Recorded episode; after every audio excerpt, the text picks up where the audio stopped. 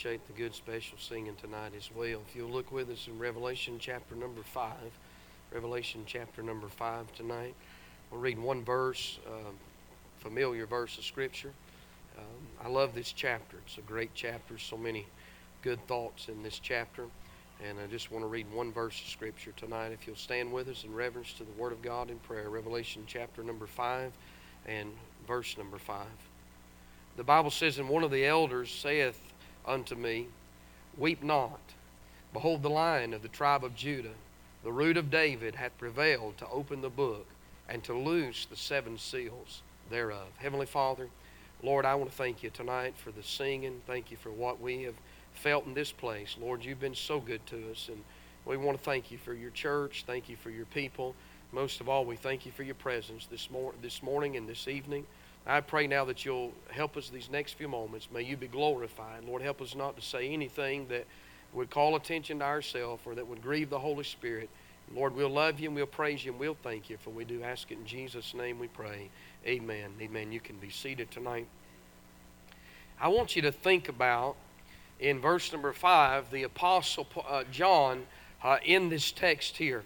Uh, he's much older, and he's written the Gospel of John, and now he is writing the book of Revelation. He has witnessed Jesus on earth and he talked about that in the Gospel of John when he made much of Christ and he talked about these things, as he said in John chapter uh, 21, and also many other things that Jesus did. He talked about the life of Christ on earth. And but when we come to Revelation chapter 5 and verse number 5, he's talking about the life of Christ in heaven, in eternity. He's witnessed Jesus on earth, and now he is witnessing Jesus in eternity. In chapter 1, that's what John is doing. John is witnessing. He is that witness as he sees the Alpha and the Omega, that which is, which was, and which is to come, the Almighty, saith the Lord. He sees his countenance, he hears his voice, uh, he is given instructions, and John is witnessing in chapter 1. Then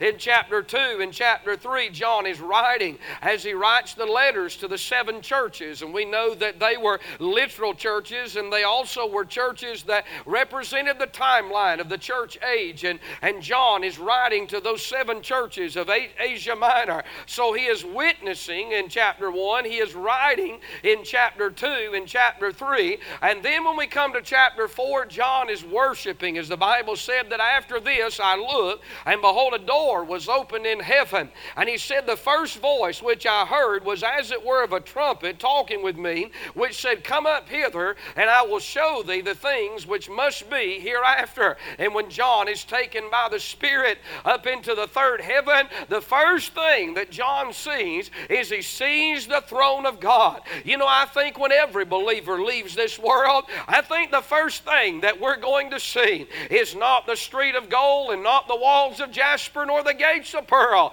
but I think we'll see the very throne of God. And John is there around that throne, and there's those beasts and those 24 24 elders around that throne and they're worshiping and they're saying, Holy, holy, holy, Lord God Almighty, which is and which was. Uh, and he says, For thou art worthy uh, to receive glory and honor and power, for thou hast created all things, and for thy pleasure they are and they were created. So, what is John doing? Uh, John is worshiping with those beasts and those elders. Uh, I mean, he's went from witnessing to writing to worshiping. But when we get to chapter 5. And in our text tonight, uh, uh, we notice that John is weeping. Amen. You've really got to go back to verse number 4 uh, to find out why John is weeping here. Uh, John is weeping, and may I say, he's not just weeping, but if you look at verse 4, he's weeping much. Amen. He said, And I wept much. I mean, he's sobbing, he's weeping some tears. Uh, uh, John, after all you've seen in the mighty worship service, you was in in chapter 4. John, why are you weeping? He tells us in verse number 4. He says, I'm weeping for three reasons. Number one, because there was no man found worthy. Number one, to open the book. And then there was no man found worthy to read the book. And then there was no man found worthy to neither look upon the book. Uh, John said, We've got this book here, and this book is the title deed to the earth. Uh, and John said, There's no man in heaven that's worthy to even look upon it, let alone open it or read it. And so John is weeping here. But when we get to verse number five, I want to draw your attention to this elder. As the Bible says, and one of the elders saith unto me, Don't you thank God for elders in the church? Amen. Because elders in the church uh, that have walked with God and lived for God for years, uh, they've got more spiritual insight uh, than a lot of people. They're pillars in the church. They're, in, uh, they're an encouragement in the house of God. Well, John has got an elder in his life around the throne of God, and we see the elder, but we also see the encouragement from this elder as one of the elders saith unto him, Weep not. Amen. Hey, I want to say tonight, I'm glad in a time of weeping, there is someone that can come along with a word of encouragement that can tell you and encourage you to weep not. Amen. And I noticed this elder, and I noticed this encouragement. I want you to see the encounter uh, because the elder says to him, Behold, the lion of the tribe of Judah, the root of David, hath prevailed to open the book and to loose the seven seals thereof. When I think about what this elder says to John, uh, John turns and he encounters. Uh, he's talked about a lion in the gospel of, or lamb in the gospel of John that would take away the sins of this world. And my friend, but in chapter 5, when John turns uh, and that elder encourages him, the encounter that he has uh, is with the lion of the tribe of Judah. I preached this morning on Christ the Lamb. I want to preach tonight on Christ the Lion. Amen. I want to say tonight, Jesus Christ uh,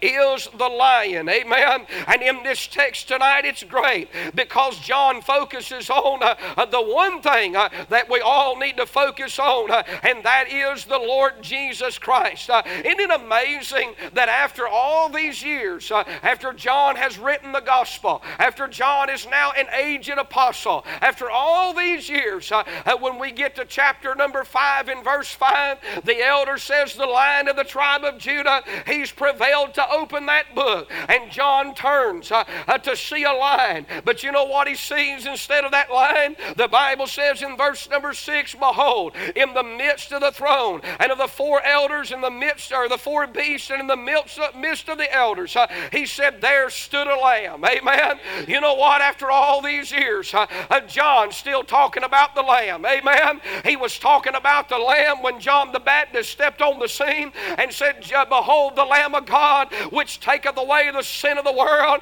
It was John the Revelator that wrote that down in the Gospel of John, chapter number one. He talked about the Lamb throughout the Gospel, and here he is in heaven. He's looking for a lion, but in the middle of that throne, uh, he sees a lamb. And tonight, I want to simply say there's no contradiction between the lion and the lamb. In fact, they complete each other and they complement each other, for they are the same person. The same person that John the Baptist said would take away the sin of this world is the same lamb that John the Revelator saw standing in the midst of the throne. Uh, and that lamb is a lion, uh, my friend of the tribe of Judah and of the root of David. Hallelujah.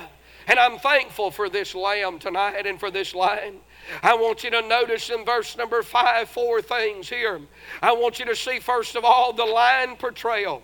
As the Bible says here, weep not, behold, the lion of the tribe of Judah. When we think about this lion tonight, in the animal kingdom, the most fittest figure of, the, of meekness is a lamb, but the most finest figure of majesty is expressed is a lion. When you think about Jesus Christ tonight, and we see him as a, both the lion and the lamb. We see him as a stately lion. We see him as a slain lamb. How can this both be? I'll tell you how. Because the qualities of his sacrificial grace uh, is what secures the qualifications uh, of his sovereign government. Amen. You see who he became in the Gospel of John and what he did in the Gospel of John, becoming a lamb that was slain for sinners, uh, is what secures uh, him to be the sovereign lion in the book of Revelation that one day is going to come back to the very place uh, and the very area that he was slain as a lamb. But when he comes, uh, he's not coming as a lamb to take away the sins of this world. That lamb's coming as a lion, thank God. And the government's going to be set upon his shoulders. Uh, and of his kingdom, there's going to be no end. Uh, and my friend, this lamb uh, is going to be the lion uh, that's going to rule this earth with a rod of iron. And thank God he'll be large uh, and he'll be in charge during those days. Amen. When we think about it this morning, this evening, primarily Christ created this world. Purposely Christ redeemed the world. Presently He perfect, He'll perfect this world, and permanently, thank God, He will establish this world for His redeemed people. You see, the lion is going to take this whole estate one day, and He's going to turn it into a thornless and a tombless uh, and a tearless paradise. Amen. I'm telling you, the lion's going to put an end to all the madness uh, and to all the sadness uh, and all the badness of wicked men. Uh, he's the lion, my friend, because he'll destroy the kings and the captains uh, and the armies of this world and those that deny God and hate his chosen people. He's the lion this morning, this evening, because he'll put an end to the satanic trinity. I thank God that will be predominant during the tribulation period, but the lion's going to put an end to that satanic trinity. You say, what do you mean? I mean, he's going to kill the Antichrist, the beast. Uh, he'll destroy and kill the false prophet. My friend, he'll wrap Satan up in a great chain. Uh, and my friend, he'll put him in a bottomless pit. Uh, and he'll put him on the chain gang for a thousand glorious years. You know why? Because he's the lion. Amen. Uh, and thank God he'll rescue the remnant of Israel. And he'll restore and rebuild the holy city of David. He'll defend that heavenly city in the sky. And he'll, my friend, cause that heavenly city to descend and radiate through the universe and declare the Shekinah power and the Shekinah glory of the lion uh, that we read about in this text. Uh, he is the lion. Uh, he'll rule the nations with a rod of iron. Uh, he'll judge those nations. Uh, he'll set up legislative and executive and judicial order, uh, and he will control this world. And on the bells of horses will be holiness. He'll pave the highway in the desert and cause it to bloom like a rose. And he'll fill the whole earth with the knowledge of God because he is of the lion lion, thank God. And my friend, everywhere you go, he'll be talking about the lion. He'll be talking about Jerusalem. He'll make it the capital of this world. It'll be his headquarters. He'll sit on the throne of David, and out of his throne will flow a river of life. It'll go through the Kidron Valley. It'll flow down into the Dead Sea, and everything it touches, it'll give life. He'll own the cattle on a thousand hillsides, and he'll own everything from here to yonder. And thank God there'll be streams in the desert. You know why? Because He is of the lion uh, and He'll be in charge. Hallelujah. He's a lion because he's king. He's a lion because he's majestic. He's a lion because he's conqueror. He's a lion because he's fearless. He's the lion because he's strong. He's the lion because he's victorious. He's a lion because he's bold. He's a lion because he's powerful and he's all powerful. He's a lion because he's crowned. He's crowned. He is the lion. He's the lion that'll lead the way. He's the lion that will divide and conquer. He's the lion that'll be worshipped and adored. He is the lion because uh, he's more than the lion, the king of the jungle. He's the king immortal, the king invisible, the king of heaven, the king of earth, uh, the king of hell, the king of the universe, uh, the king of the ages, the king of eternity, and the king of all kings. He is the lion. When I think about who he is, I want to say I'm glad that I'm on the winning side. Hallelujah. He is the lion. And when I think about the lion portrayal, I notice not only that, but in verse number five, I want you to see the lineage portrayal. Amen. Because the Bible says that he is the lion of the tribe of Judah, the root of David. Oh, that's interesting, isn't it? Because nearly for 4,000 years ago, Jacob was giving that great patriotic, patriotical and prophetical blessing to all of his sons. And when he came to Judah and he spoke of Judah, he spoke of him in the terms of a lion. Three times he uses the word lion in that prophetic blessing to Judah, and that is the tribe from whence our Savior came out of. In Genesis 49 and verse number 9, uh, the Bible says that Judah is a lion's whelp. From the prey, my son, thou art gone up. He stooped down. He coucheth as a lion, as an old lion, who shall rouse him up. For it, listen, the Bible says in Hebrews 7 and verse number 14, For it is evident that our Lord sprang out of Judah, of which tribe Moses spake nothing concerning his priesthood. Hey, Jesus came out of that very same place. Uh, he came out of the tribe of Judah. There came a lion, thank God, uh, and that lion is at the right hand of the Father. And one of these days, that lion's coming back. Uh, hey, he's got a pedigree, he's got a lineage, amen. And it goes all the way back to Judah. Uh, somebody said when you got saved, you joined in a cult. No, I tell you, when I got saved, I joined the church, uh, but I did join a tribe, amen. I'm a part of the tribe of Judah, thank God. You say you're not a Jew, I'm a spiritual Jew, amen. And according to the book of Romans, thank God we Gentile dogs, when we got saved, guess what? We got grafted in the family. Hallelujah. We're in the church uh, and we're also in the tribe. Hallelujah. I'm saying, my friend, we are in, uh, and He is our Savior, and He is our Lord, uh, and He is our lion. Hallelujah. And then the Bible says that He is the root of David. When you think about that this, this evening, the Bible says in that it was prophesied that Israel's king was to be of the house of David in 2 Samuel chapter 7. The line is declared as David's greater son, as David's Lord in Matthew chapter 22 and Psalms 110 and verse 1. The line is the originator of David. The line is the creator of David. The line is, was born in the city of David, Luke 2 and verse 11. He's taking us back to his earthly tribe, but he's taking us back to his earthly roots. Amen.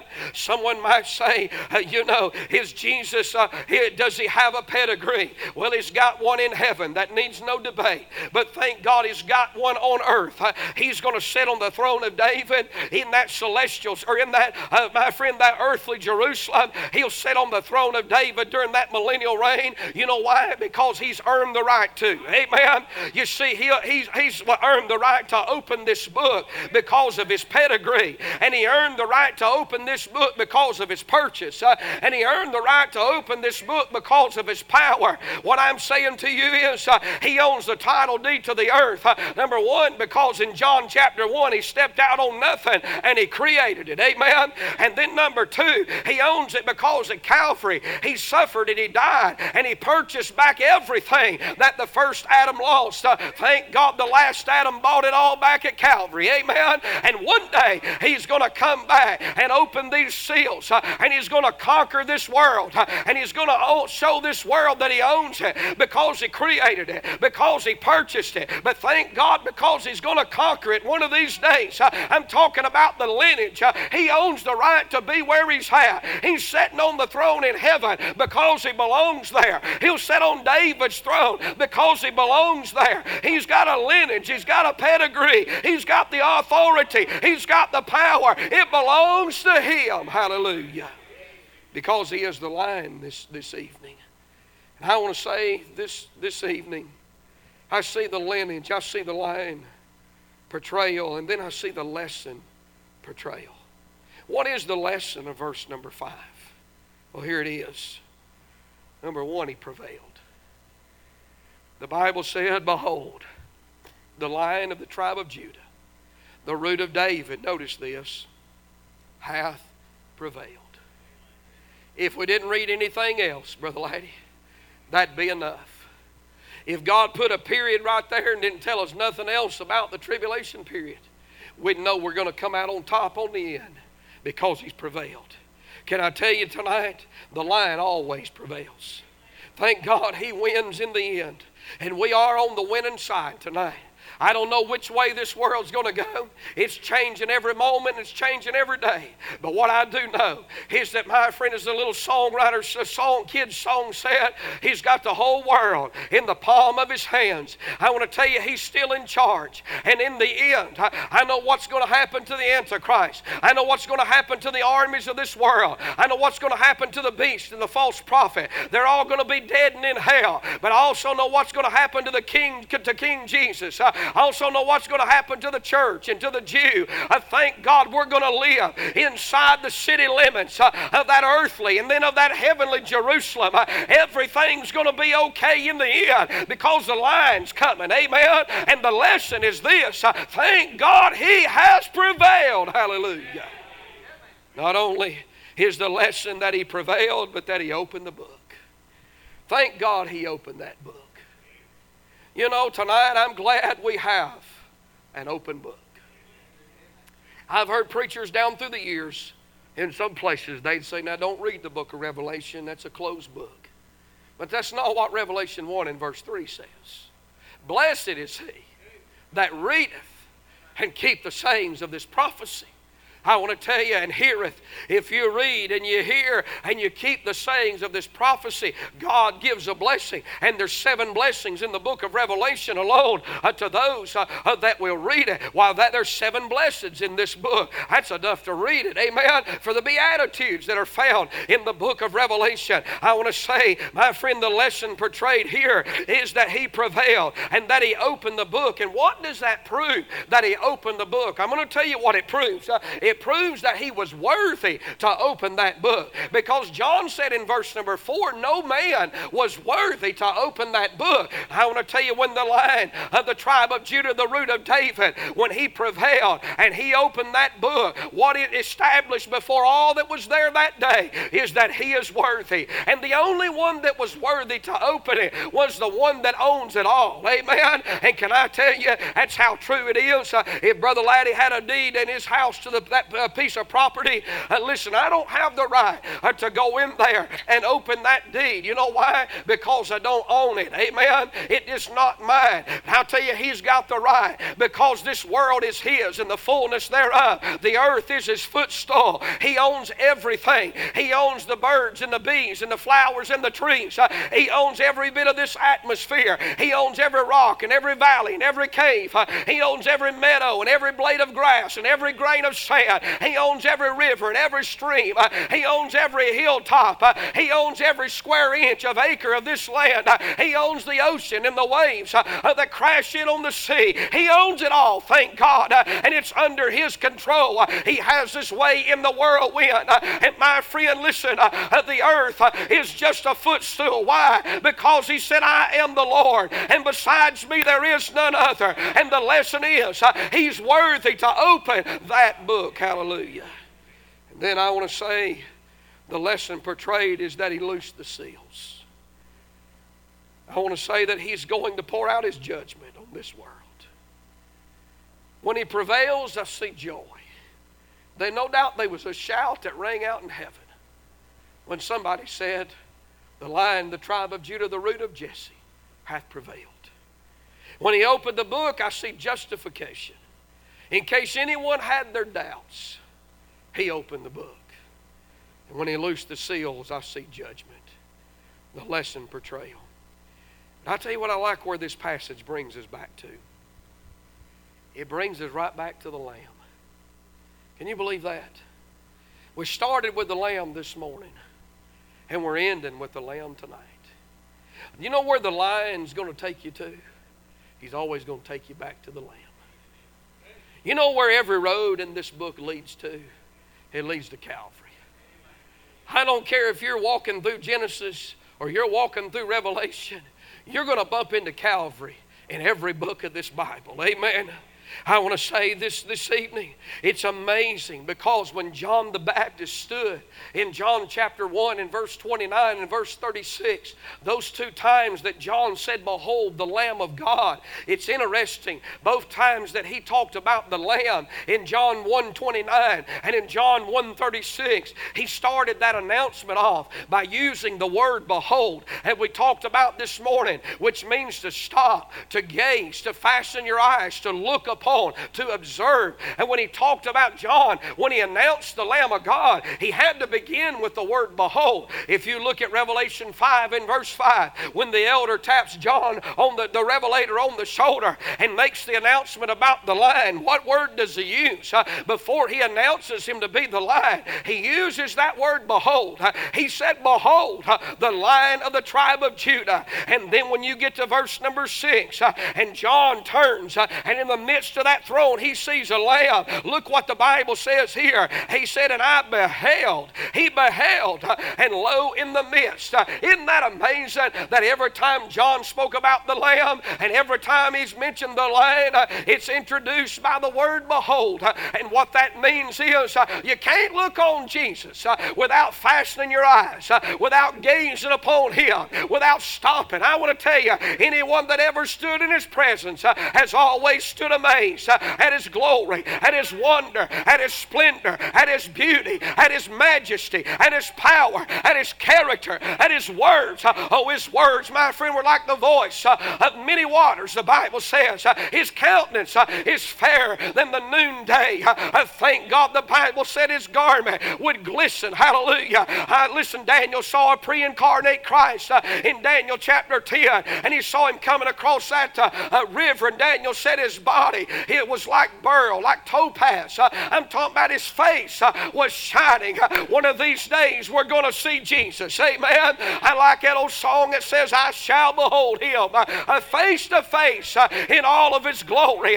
One of these days, I'm going to see him face to face. I'm going to see the lamb that John wrote about. I'm going to see the lion that John wrote about. And I want to tell you, when I see him, I don't think I'll ever ask why about anything down here. I think one glimpse of his face and everything that we've ever seen and everything we've ever went through will fade out of view when we see the face of the one who loved us and the one who died for us, of the lion and the lamb. Hallelujah.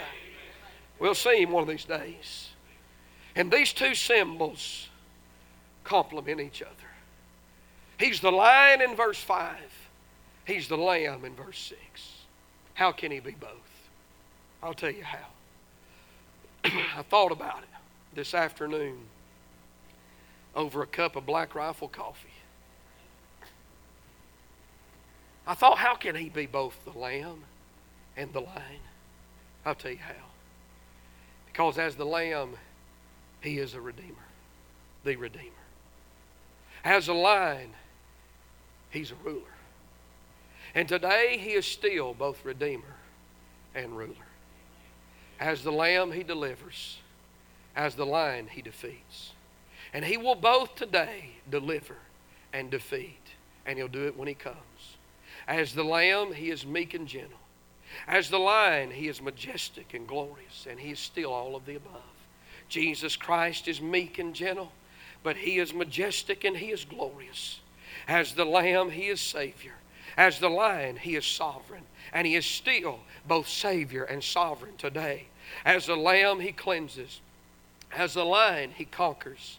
As a lamb, he is faithful. As a lion, he is fearless. As a lamb, he is seated upon the throne. But as a lion, he is going to stand ready to win the final victory. In Christ as a lamb, I find forgiveness and fellowship. In Christ as a lion, I find favor and a fortress. Amen. You see, the devil might be as a roaring lion, but he's nothing but an imitator. Because I remind you that David, young David, as a shepherd boy, who is a picture and a type of Christ, uh, waiting out in the fields one day, keeping sheep. A lion came through one day, and David, with his own bare hands, uh, he shred that lion to pieces. Amen. What was David that day? He's a shepherd. Amen. And Jesus said, I am the good shepherd. And First Peter said he is the great shepherd. And David himself said he is my shepherd. Amen. And he shredded that old lion. Amen. A, a slew foot that day. I'm reminded of someone else that had great strength uh,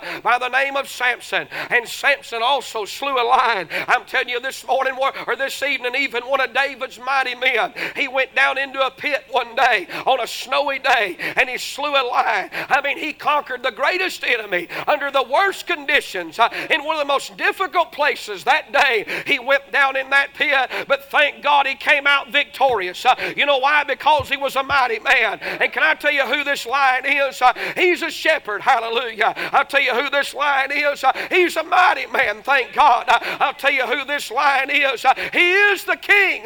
He's the king of glory. he is the Lamb of God. he's our Savior and he's our Lord. Amen. It's good to know tonight that I know him. John sees this lamb and he sees him in this place. He's in the midst of the throne. He sees his past. The Bible said that he stood as a lamb as it had been slain. He'll never be slain again.